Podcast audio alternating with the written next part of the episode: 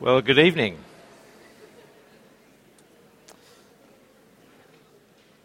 I do hope you take the opportunity this week to speak to Jeff, uh, to speak to Shige from Japan, to speak to Celia, to speak to some of our Tongan friends.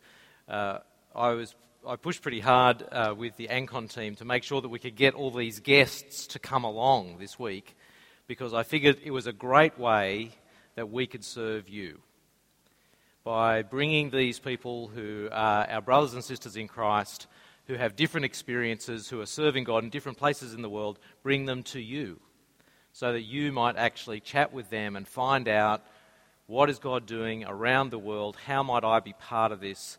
This is a great opportunity, and they're right here all week for you. So please make every effort. Uh, grab them for a meal some of their phone numbers are there in the booklet. Text them to say, love to meet up for a chat. We can organise it that way. So please uh, make use of that opportunity this week as much as you can. Let's get into God's Word together. Let me lead us in prayer. Heavenly Father, we want to thank you for the great privilege it is to be able to come together as your people in the name of the Lord Jesus Christ, to sing your praises, to bring you our prayers to hear what you're doing around the word, the, around the world, and to dig into your word. And we pray, Father, that as we read and reflect upon your scriptures now, that your word might live in us and bear much fruit to your glory. And we pray it in Jesus' name and the power of your Spirit. Amen. Okay, now this morning we looked at the first 2,000 years or so of the history of God's people up until the end of the Old Testament period. And at the end of that period, things weren't looking so great for God's Old Covenant people. By the time of the first century AD, the Israelites were in the promised land of Canaan, but they were under Roman rule, Roman occupation. It was hardly the great heights that God had promised. Where was this promised new king? Where was this promised kingdom that he'd establish? Where was this new covenant? Where was this promised Spirit of God in the hearts of his people? It was clear to most Israelites that things were not as they should be. The question was, what should we do about it? And that takes us into the messy world of theological politics in first century Israel. I'm on page 17 of your booklet there. Israel we have a problem. The problem is that the promised kingdom of God has not arrived. What's the solution? Well, there are at least four different approaches within first century Judaism. You can see them there on your page. There were the Sadducees, the Pharisees, the Essenes, and the Zealots. The Sadducees were the ruling elite of the day in Judaism. For them, the key in this time of crisis was to maintain the temple so their approach was to cut a deal with the Roman authorities so that they could keep the temple, the priesthood, and the sacrifices, keep the whole system going. Mind you, to cut a deal with the pagan authorities, to many other people, that seemed like a sellout. But that was the Sadducees. The Pharisees had a different approach. For them, the key in this time of crisis was to keep the Torah, keep the Old Testament, hence the sort of book thing that they've got there. They were fanatical about it. Purity through keeping the law. That was their cry. Purity through keeping the law. That's the solution. There are other approaches, though, as well. The Essenes were a Jewish community that decided that the Israelite nation had become so corrupted that it was time to start over again. So they removed themselves from mainstream society, took themselves out to the desert, and started over. You might have heard of the Dead Sea Scrolls. They were copies of the Jewish scriptures and other writings that were made by the Qumran community, who were Essenes. Their catch cry, if you like, was, Run away! Hence the pair of sneakers. Run away! Start again! That was their solution to the crisis. Finally, there was another approach in Judaism of the day that was the Zealots. The zealots were into revolution. The way to resolve the crisis, according to them, was violent revolution. Take up your sword and kick out the Roman occupiers and establish God's promised kingdom by force. Their catch cry no king but Yahweh. No king but Yahweh. This is the messy world of first century theological politics in Judaism. And it's into this maelstrom of competing ideas that Jesus of Nazareth appears. Jesus' mission, then, you see the heading there, to national Israel, the old covenant people of God. When Jesus begins his public ministry, he has an astounding message. He announces that the promised kingdom of God is finally about to arrive. You can see it there in Matthew chapter 4, verse 17 in your notes, point 2a on page 17. From that time, Jesus began to proclaim, Repent, for the kingdom of heaven has come near. So, what Jesus calls the kingdom of heaven is just another way of saying the kingdom of God. Three things to note about what Jesus says here. First, this was Jesus' central message. He came announcing the arrival of the long promised kingdom, the kingdom or rule of God. He's saying that all of God's promises are about to be fulfilled. And all of Jesus' teaching revolves around this central announcement that the kingdom of God, the kingdom of heaven, it's at hand. It's here. It's now. And flowing from that, the second thing to note is that it's not surprising, this was an incredibly popular message.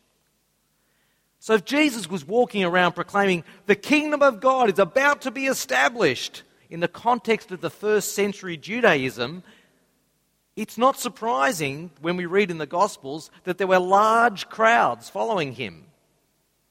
Maybe this is the time. Maybe this is the guy. All those promises. Maybe now.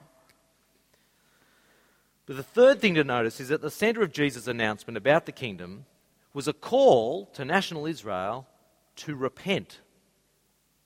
That is, to turn around, to come back to God. Jesus' announcement wasn't, hey, good times are around the corner for everyone. Jesus' announcement demanded a response from God's people. If you want to share in the blessings of the kingdom, you need to get ready. You need to repent. You need to turn back to God and get back on track. Jesus' announcement was good news for those who repented. Now, once we've got Jesus' central message right, that's Jesus' message, we can start to then see how his deeds and his teaching fit around this. So, first of all, his deeds. If we look at Jesus' deeds as they're recorded in the Gospels for us in the New Testament, they provide us, I think, with little windows, little windows into the coming kingdom. So, think for a moment about the healings and the miracles that he did. They give us a bit of a glimpse, I think, of the perfection of creation that the kingdom of God will bring about. When God's rule is finally and completely established, there will be no more sickness, there'll be no more disease, there'll be no more death. Even the spiritual forces of evil will be destroyed when the kingdom finally comes. And that's what Jesus' miracles were showing us.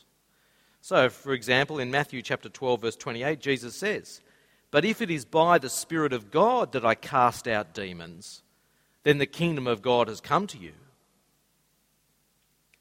Jesus does other things, though, too, that shed light onto life in the kingdom. For example, he forgives sins, say Mark chapter 2. Sometimes miss the significance, I think, of Jesus announcing the forgiveness of sins. Why was Israel, national Israel, in such a bad spot? Why had the promises of God not been fulfilled? It was because of Israel's hard heart, because of Israel's sin. So when Jesus comes on the scene and authoritatively announces the forgiveness of sins, that's a big deal. That's a key moment. That's why the kingdom of God is at hand, because through Jesus, God is now holding out forgiveness to his wayward and stubborn people if only they will listen to the message and repent. And the fact that Jesus went around eating with sinners and outcasts makes the same point. Forgiveness is now on offer. those who'd been excluded can now be welcomed back in fellowship.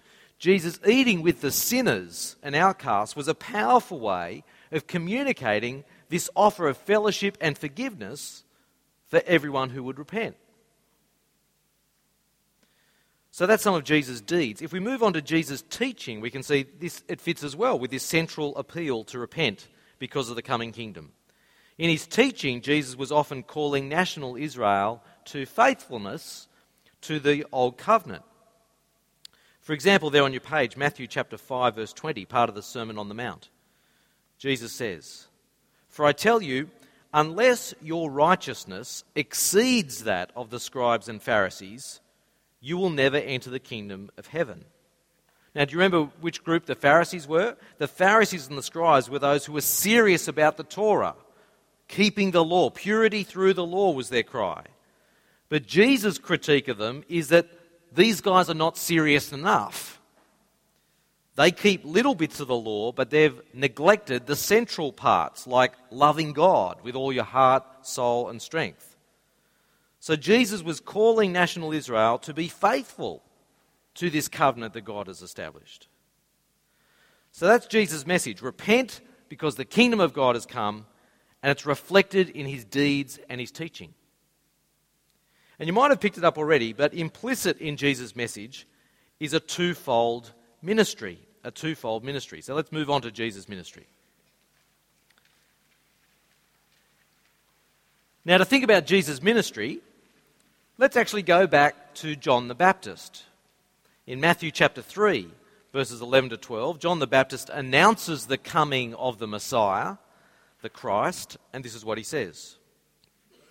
He says, I baptize you with water for repentance, but one who is more powerful than I is coming after me. I am not worthy to carry his sandals. He will baptize you with the Holy Spirit and fire. His winnowing fork is in his hand, and he will clear his threshing floor and will gather his wheat into the granary, but the chaff he will burn with unquenchable fire. So maybe you can see there the two aspects to the Messiah's ministry, according to John the Baptist. He will divide the wheat from the chaff. The chaff is the husk, the seed husk, that you separate from the seed itself through the threshing process. He's going to divide then the wheat from the chaff, and then the chaff will be destroyed whilst the wheat is gathered. And John the Baptist described it there in verse 11 as the Messiah would come baptizing with the Holy Spirit and fire. Now, baptism with the Holy Spirit, I think, parallels the gathering, gathering of the wheat. Baptizing with fire, I think, is a picture of destruction. You'll notice there in verse 12, he says, The chaff he will burn with unquenchable fire. So the Messiah will come, baptizing with the Holy Spirit, gathering the wheat, and baptized with fire, burning up the chaff. It's a ministry that divides, that destroys, and gathers. And you can see both of these aspects in Jesus' ministries. So Jesus announces there on your page judgment on unrepentant Israel. I'll leave you to read the Mark 11 passage there on your page. This is where Jesus announces and enacts judgment on the temple in Jerusalem. Remember the temple, right? The temple is the, the great symbol of God's presence among his people. Why does Jesus, the Messiah, announce judgment on the temple? Well, it's because, like the fig tree in the passage there in Mark 11, the fig tree produced no figs. The temple, the center of Israelite life, had produced no fruit. No fruit in keeping with repentance. So now, like the chaff, there's only destruction. There's only the baptism of fire for national Israel. So Jesus comes announcing this judgment on unrepentant Israel, but also, like the wheat, Jesus gathers a new community. Now I'm at point four on page 18. The gathering of a new community. Now, this is a key text, so we're going to park here for a little while. This is Matthew 16, 13 to 21. So let me read it out to you. Now, when Jesus came into the district of Caesarea Philippi, he asked his disciples, Who do people say that the Son of Man is? The uh, Son of Man was a, Jesus' title for himself. And they said, Some say John the Baptist, others Elijah, and still others Jeremiah or one of the prophets. And Jesus said to them, But who do you say I am? Simon Peter answered, You are the Messiah, the Son of the living God. Now, that really is an amazing thing, just stopping there for a moment, that Peter's saying, isn't it? That he's saying, I think that you, Jesus, you are the promised Messiah, the Christ, the one who our, old, our, our Bible, our, our Old Testament is written about. We think you're him. It's a very big call, right? It's much more than saying you're a prophet like Jeremiah or Ezekiel. It's a big call to make. Verse 17 And Jesus answered him, Blessed are you, Simon, son of Jonah, for flesh and blood has not revealed this to you, but my Father in heaven. That is Jesus saying, You got it right. With God's help, you got it right. And then here comes the key bit. Jesus continues, verse 18, And I tell you, you are Peter. Now, in Greek, the name Peter is Petros, which means a rock, right? That's what Peter's name means. It just means rock. Jesus is about to make a play now on Jesus on uh, Peter's name. He's saying, "You're Rocky. You're Rocky." And now he continues, "And on this rock, this Petra, I will build my church." and the gates of Hades will not prevail against it. I will give you the keys of the kingdom of heaven. And whatever you bind on earth will be bound in heaven, and whatever you loose on earth will be loosed in heaven. Then he sternly ordered the disciples not to tell anyone that he was the Messiah. From that time on, Jesus began to show his disciples that he must go to Jerusalem and undergo great suffering at the hands of the elders and chief priests and scribes and be killed, and on the third day be raised. Now let's focus in there on verse 18. You are Peter, you are Rocky, and on this rock I will build my church, my ecclesia, my gathering. Key question here is what is the rock to which Jesus refers? Is the rock Peter himself, the man? Is he the rock? I don't think so. I don't think that's actually what Jesus is saying. He's not pointing the finger into Peter's chest saying, and on this rock, pointing at Peter. The key thing Peter has just done is acknowledge Jesus as the Messiah, right? That was verse 15. You're the Messiah, the Christ, the Son of the living God. That acknowledgement that Jesus is the Messiah, Jesus then goes on to commend in verse 16, and his identity as the Messiah is what Jesus immediately focuses on when you get down to verse 20 and 21. The whole passage is about Jesus' identity as the Messiah. That's the rock on which Jesus is building his church. The acknowledgement that Jesus is this Messiah. Jesus points at Peter and says, Just like your name, you are Rocky, and on this rock of your confession, that acknowledgement that I am the Messiah, I will build my church. Now, that tells us something incredibly important about church.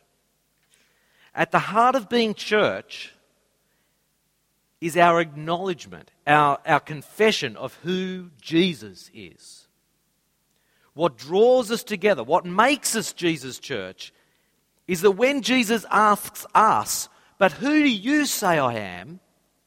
we reply with one voice, as Peter did You're the Messiah. You're the Christ. You're the Son of the living God.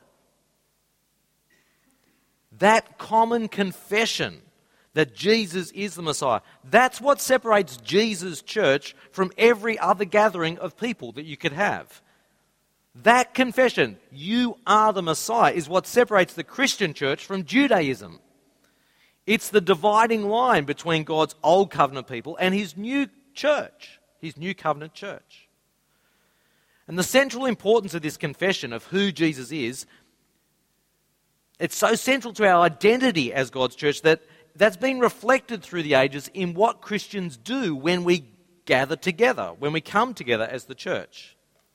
It's part of the reason, actually, that Christians have always said creeds, statements of faith, through which we declare again our belief that, yes, this indeed is who Jesus is. And so we say it together because that's actually what forms us together as his new covenant community, the church.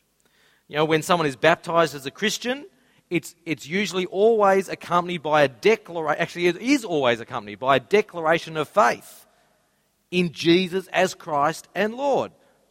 And this text here tells you why. Because Jesus is building his church around this faith filled confession of who he is. Now, the fact that we believe Jesus is this Messiah ought to come out in all sorts of different ways in our meeting together as his people. The fact that we believe that Jesus is the Messiah, and that's what draws us together, that should be reflected in our prayers when we pray together. It should be reflected in our songs. It should be reflected in what's said from the front as well as what we say actually to each other. But it's a shame actually that we've abandoned that sort of language in our gathering together. When was the last time you went to church and actually said a statement of faith? Now, we do it in all sorts of ways. We often do it these days in song, I realize. But, but there is something to be said, actually, for just who do you say I am? I wonder if someone came into your church gathering, actually, and listened to what was going on and looked, would they pick up on the fact that at the very center, holding it all together, is who you think Jesus is? Would they think it's all because they believe Jesus is the Christ, the Messiah, the Lord, that they're here? Or would they say, well, I've come and I've, I've seen what they do, and I think the reason they're coming together is because they like each other's company? Or if they looked at what you did, well, they say, I think the reason they're coming to come is because they get some sort of buzz out of this thing they call worship. Or would they say, well, it seems that they come together because they like hearing the Bible taught? Or would they say, oh, well, it seems they come together because they say God's doing something amazing amongst them by the Holy Spirit?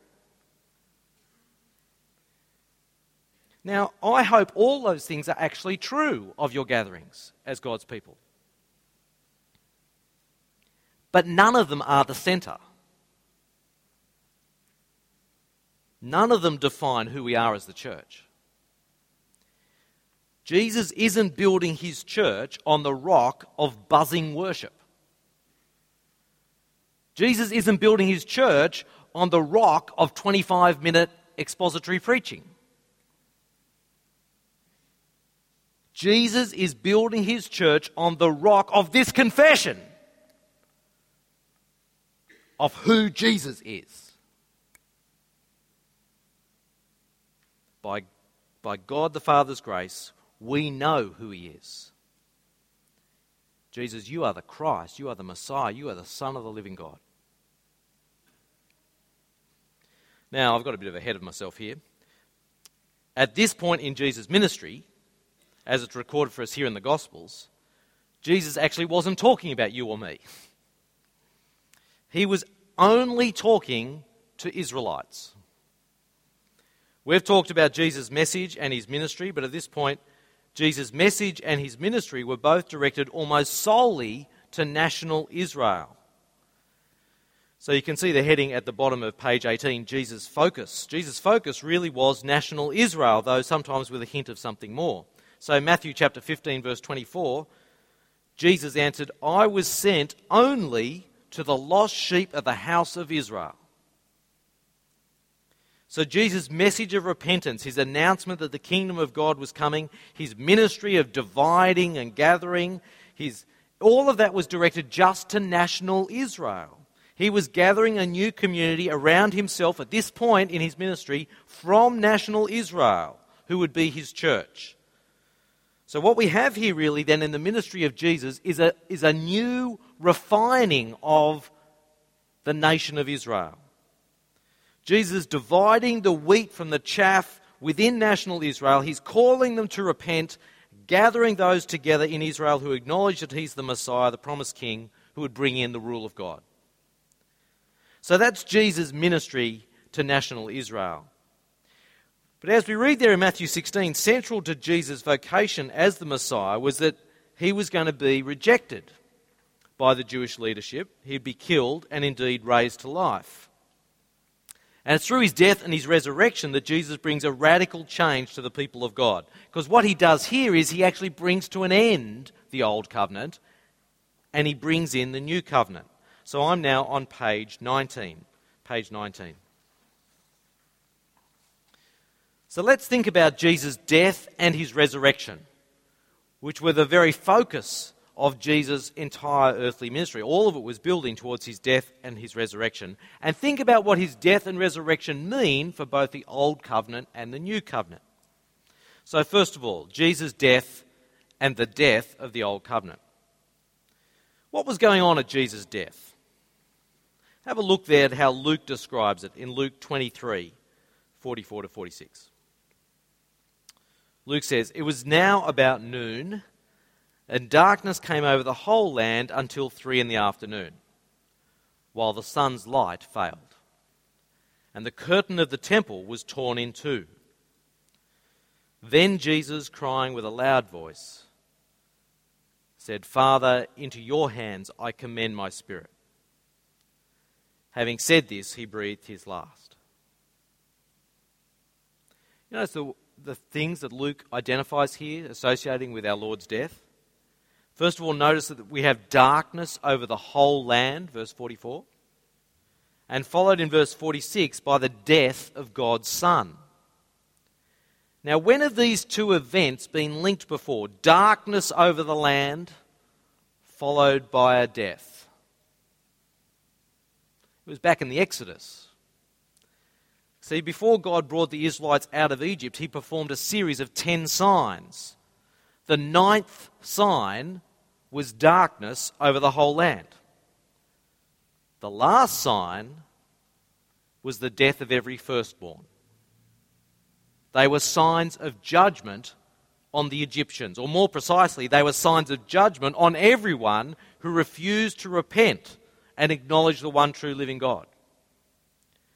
And now here it is, it's happening again. Darkness over the whole land, followed by death of the Son.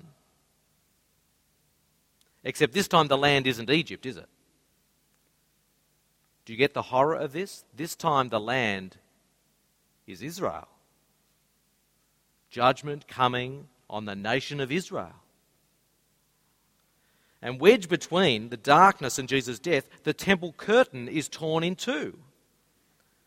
Now, the temple curtain was the curtain that separated the Holy of Holies, which God had decreed to be his dwelling place amongst the Israelites. It separates that innermost section of the, te- of the temple from, from the rest of the temple. And I think wedged between these two signs of judgment, of the darkness and the death, when the temple curtain tears from top to bottom in two, I think that's a sign that God is leaving the building. God is saying, this show is over. I'm out of here. My presence is no longer with you. I think the tearing of the temple curtain in this context in Luke's gospel is a sign of a terrible judgment of God on his people. Why? Well, because of their hard heartedness, because of their stubbornness, you can see how far the Israelites have wandered from God in the fact that they actually have just killed his son, or are about to. That's how far the Israelites had wandered from their God. They were killing the Messiah that he had sent for them to be their Saviour and King. So if you look at uh, John 19, verses 14 and 15, which is there on your page, Pilate said to the Jews, Here is your king, pointing at Jesus. They cried out, Away with him, away with him, crucify him. Pilate asked them, Shall I crucify your king?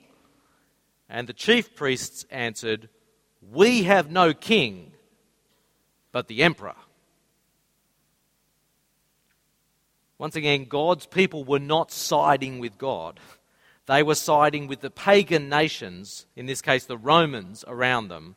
They wanted Caesar as their king, not Yahweh, and not Yahweh's Messiah, Jesus. So they kill Jesus. Jesus' death really is the depth of how far God's people have gone against him.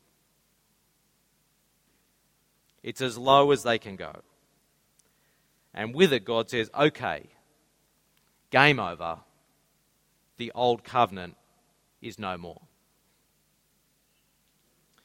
So Jesus' death brings with it the death of the old covenant. And yet, Jesus' death is astoundingly the beginning of the new covenant. This is what Jesus said to his disciples on the night before he died. I'm reading from Luke chapter 22, 19 to 20. Then Jesus took a loaf of bread, and when he had given thanks, he broke it and gave it to the disciples, saying, This is my body, which is given for you.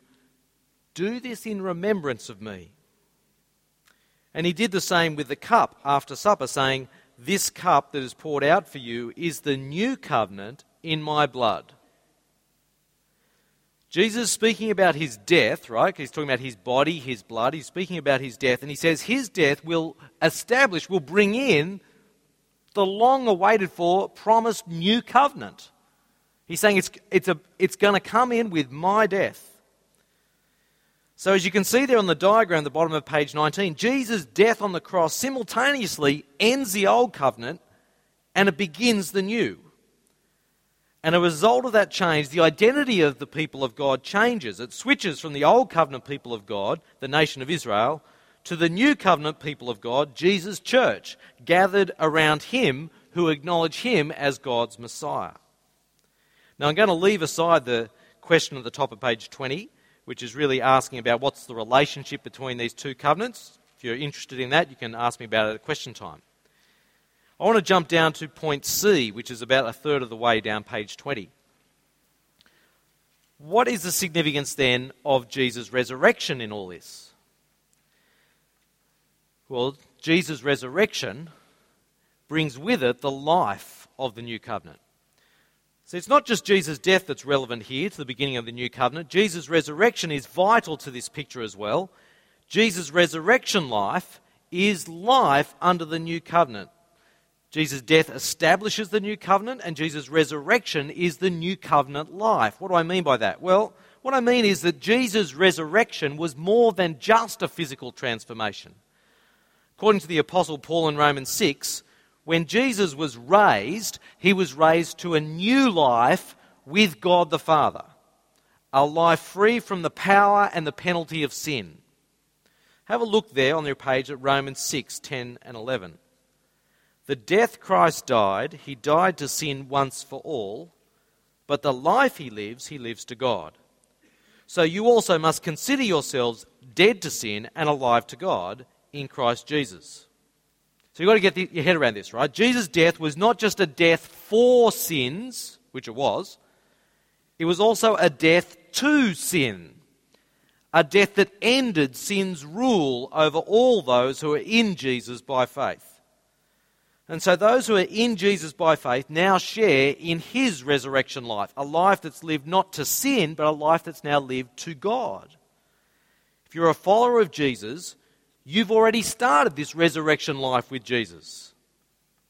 You're still waiting for your new resurrection body, since Jesus is the only one who's received that already. But the inward spiritual resurrection has already taken place, according to the Apostle Paul here. You've been raised with Christ. You are a new creation in Jesus. The same Spirit with which the Father raised Jesus from the dead, it, that same Spirit is already living in you. That's the blessing of the new covenant. This is new covenant life in Jesus. But actually, Jesus' resurrection points to the fact that the new covenant kingdom of God is not like the old covenant kingdom of God. Jesus was very clear on this. Uh, you can see there on your page Jesus' response in John 18, verse 36, when being questioned by Pontius Pilate. Pilate, understandably, was very anxious to work out whether this supposed King Jesus was really a king.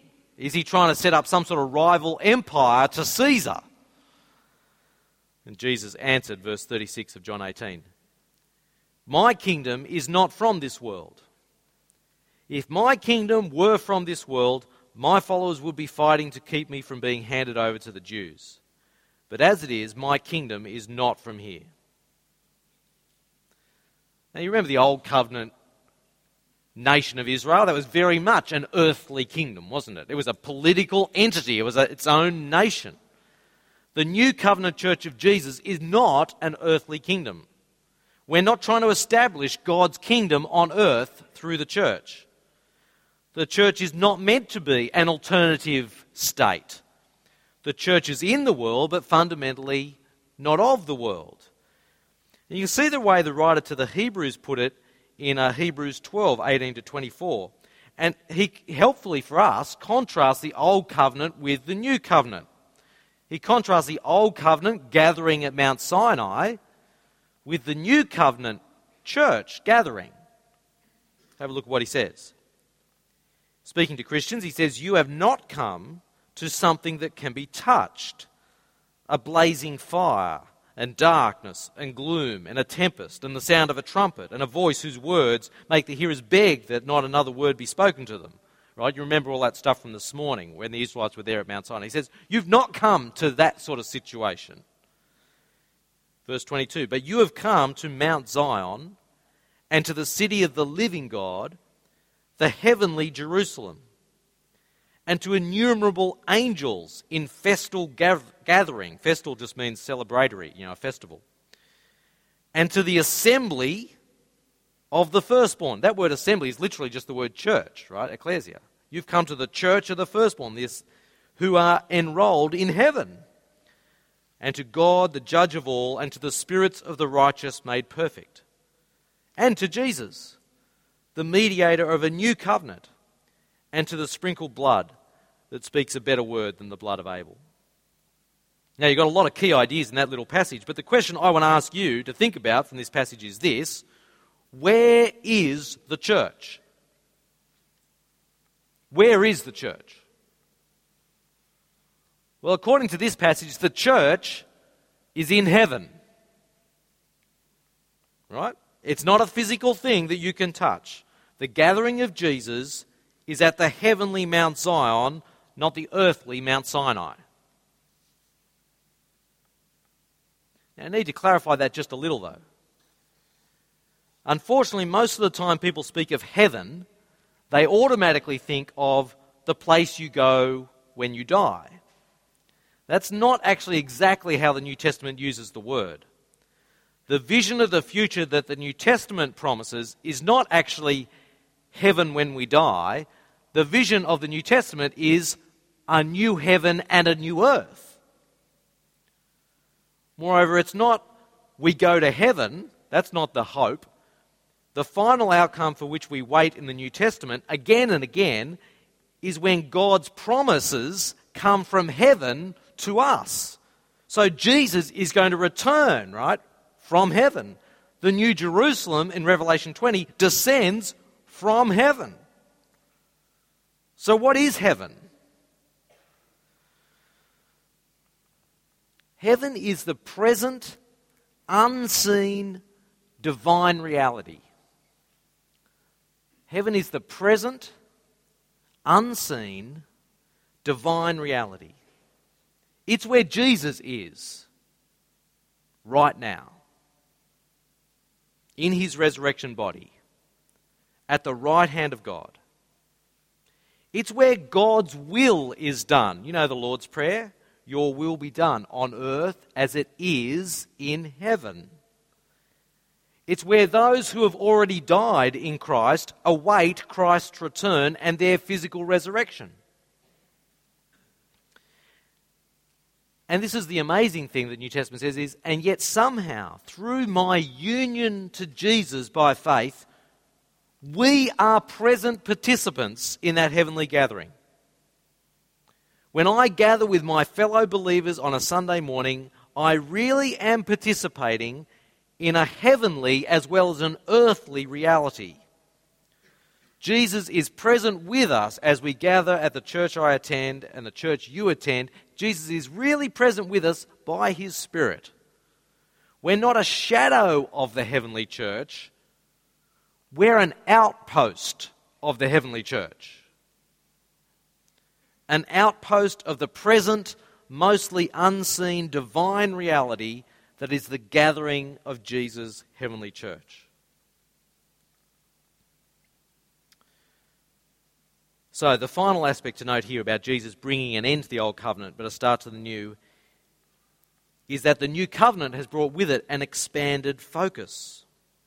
You can see there in the diagram, and we noted it earlier actually, Jesus' ministry before his death and resurrection was focused almost exclusively just on national Israel. You can see there from Matthew chapter 5, verse 10. Jesus said to his disciples at this point in his ministry, Go nowhere among the Gentiles and enter no town of the Samaritans, but go rather to the lost sheep of the house of Israel. So that was in his earthly ministry before his death and resurrection. Just go to the Israelites.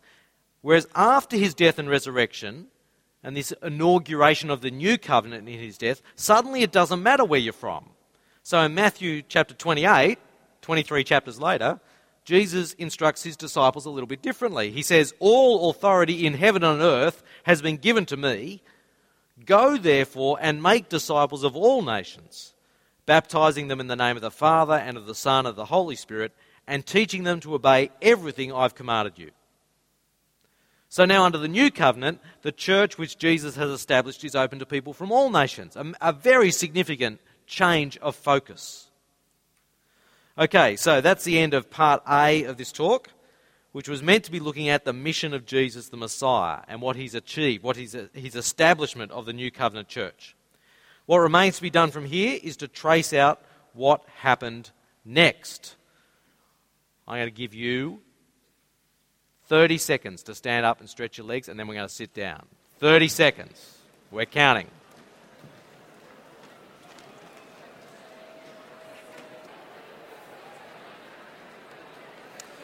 All right, take a seat. Okay, let's take a seat. Let's get back underway.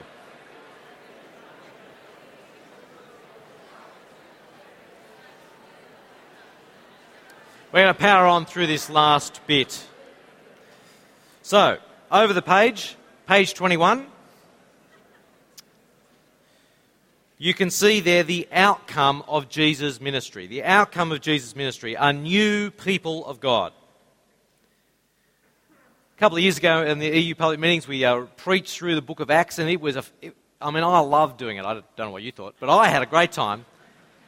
The book of Acts is such a wonderful story, an amazing story of how God takes this church that Jesus establishes around himself and grows it magnificently, astoundingly in those early decades. If, you haven't ever sat down and just read it right through, like, a, like, like, the, like the story, in sense of a historical story that Luke intended it to be read as, you know, just sit down and read it. Do yourself a favor these holidays and be blown away again by just how astounding is God's work through his church in those early decades. Well, the book of Acts traces this growth of Jesus' church, starting with Jesus' resurrection and ascension. And I've mapped out the stages there for you on page 21, though I'm going to leave you to read the passages later. You can see there from the dot points how the Lord grew his church over those decades. Initially, there was a great influx of Israelites. So, initially, the church was based almost solely just in Jerusalem and it consisted almost entirely of converted Jews, like the first disciples. Jews who'd come to faith and put their trust in Jesus as the Messiah. They've grabbed hold of this rock, this confession of who Jesus is.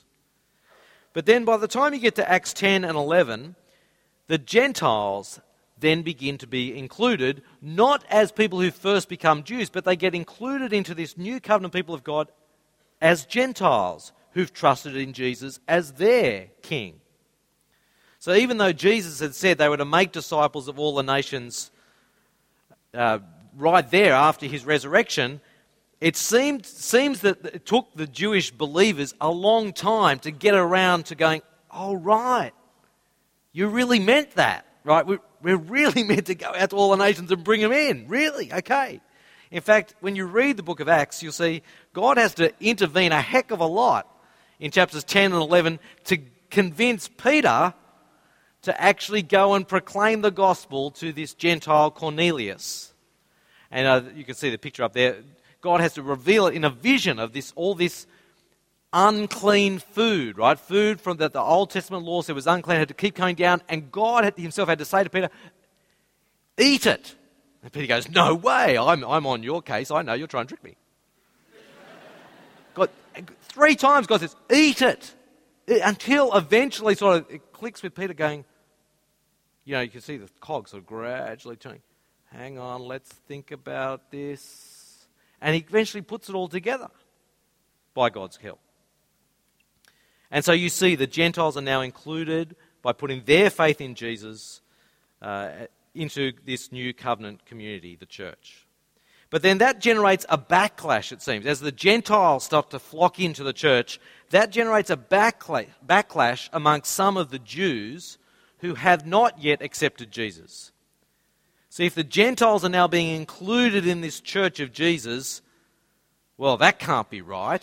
And so some Jews start to uh, want to have nothing to do with this church of Jesus. So then there's this hardening amongst the unconverted Israelites.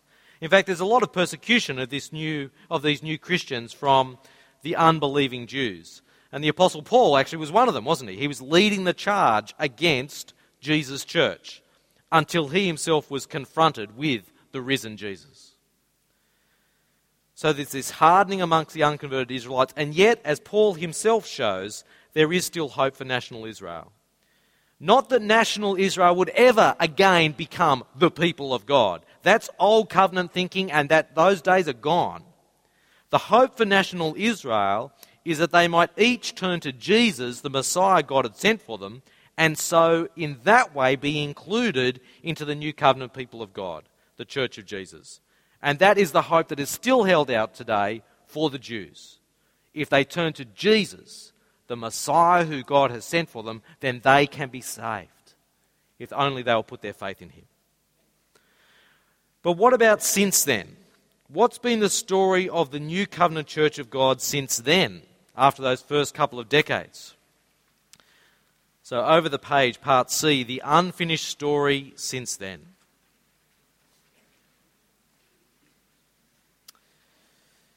I don't know if this is true of you, but often we seem to think that after the first century and the events of the New Testament, the next thing that sort of happened was you. There's just sort of a big gap often, isn't there? At the end of the New Testament, and then God brought you into the world. Seamless transition. Now, of course, that's ridiculous, right? There's been 2,000 years of Christian history in between. And not just history, actually, there's been 2,000 years of sustained, continuous reflection on what God has done in the Lord Jesus Christ, reflection on these scriptures, 2,000 years of theological thought about this truth. And of course, the scriptures themselves are what remain authoritative in all that reflection if we're really going to be evangelicals who believe the supreme authority of the scriptures in all matters of faith and conduct, then all our historicising, all our theologizing, all of that is going to have to be subservient to the scriptures themselves. But also, you know, we would be fools to think that nothing of any consequence has happened in the last 2,000 years. Yeah, you've got your Bible. What more do you need? You'd just be a little bit stupid to think that your church experience today has absolutely nothing to do with the last 2,000 years of Christian history.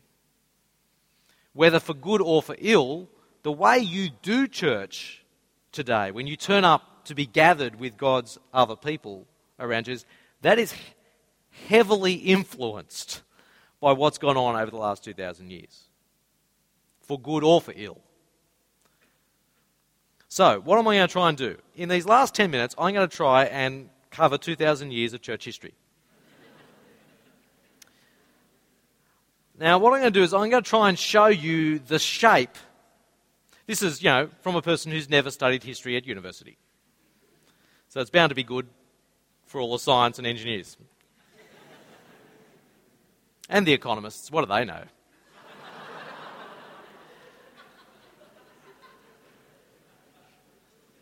okay, so here we go. You ready? Here's the diagram you get to draw. Okay?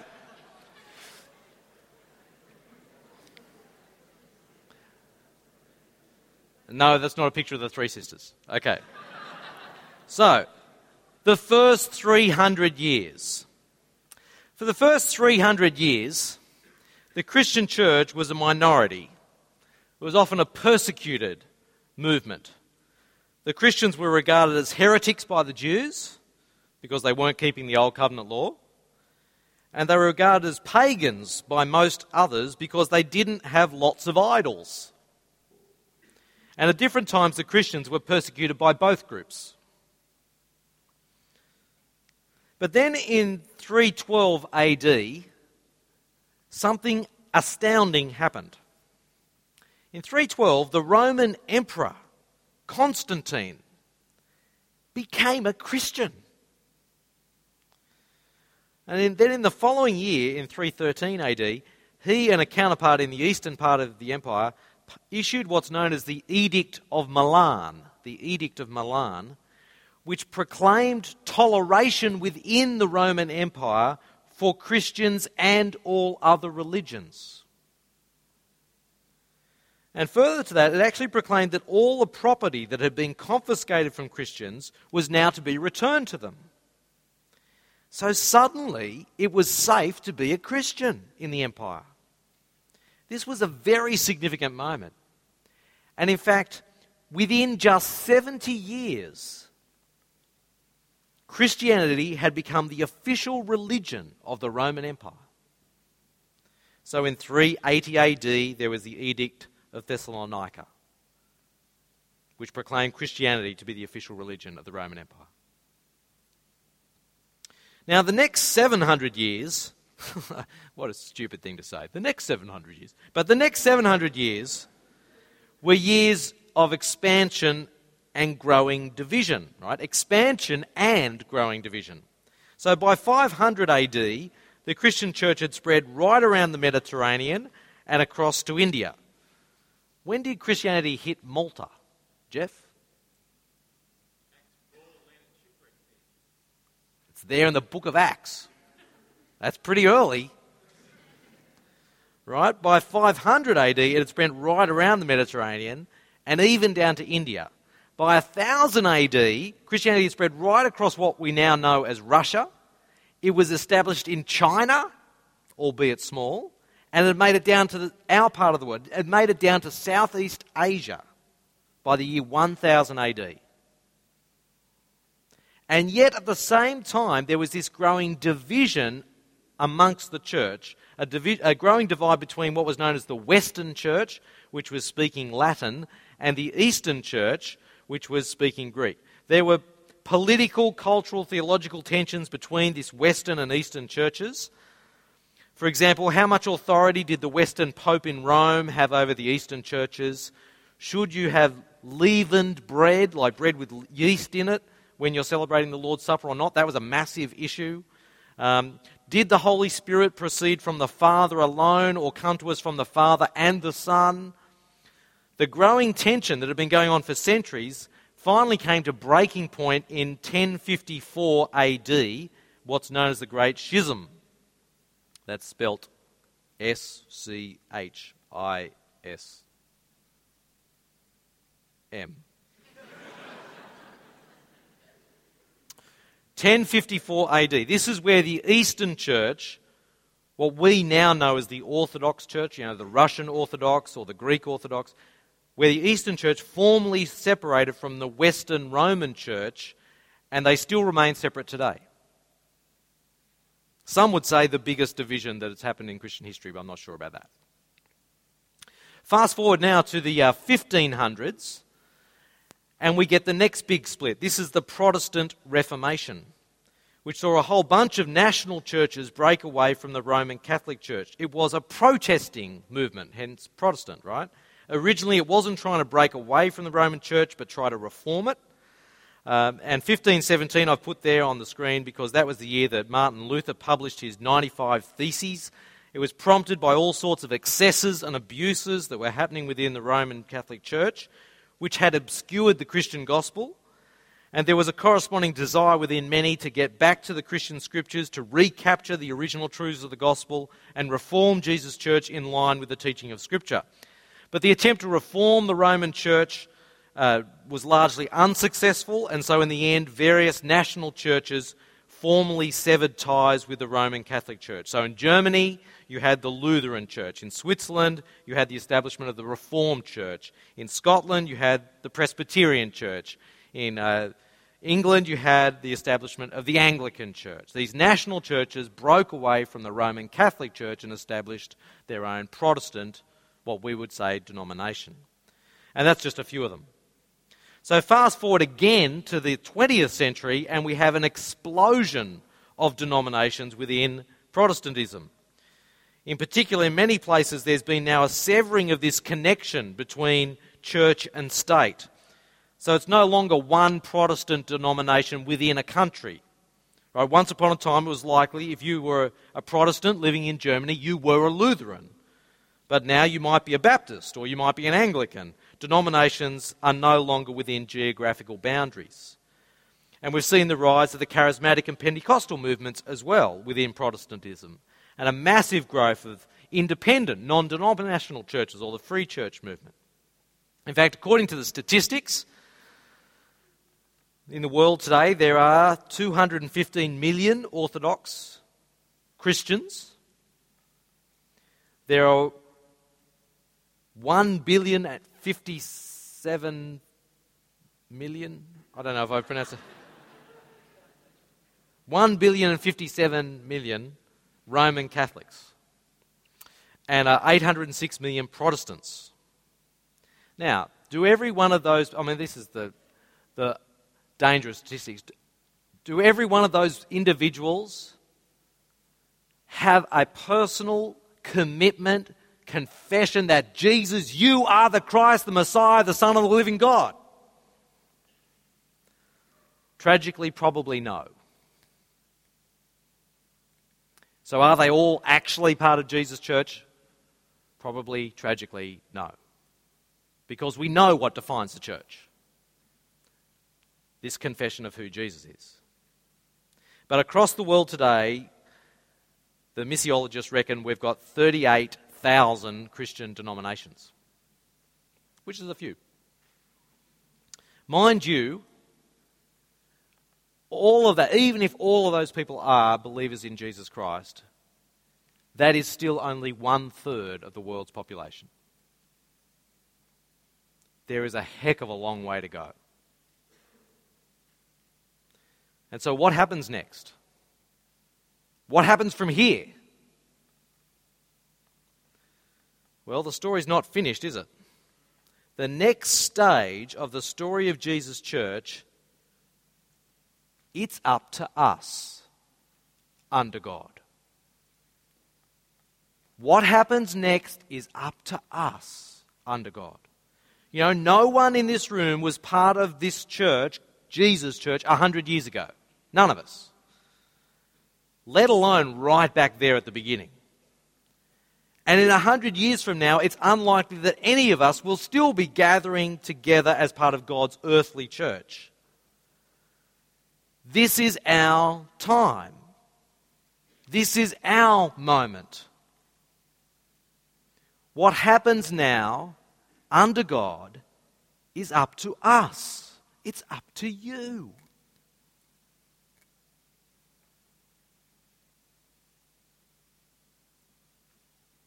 So, what are we going to do? Well, that's what we're going to explore over the next couple of nights. What are we going to do as God's church? Okay, that's the end of me. What we're going to do, though, is um, because that history that I've just sort of portrayed for you is so woefully, woefully schematic, let's be as, as kind to me as we can, uh, we've got a little video to show you, which is going to sort of try to give you a little bit more flesh on those very scanty bones. And this is uh, going to try to give a little bit more detail to the history of the church over the last 2,000 years. So watch and enjoy.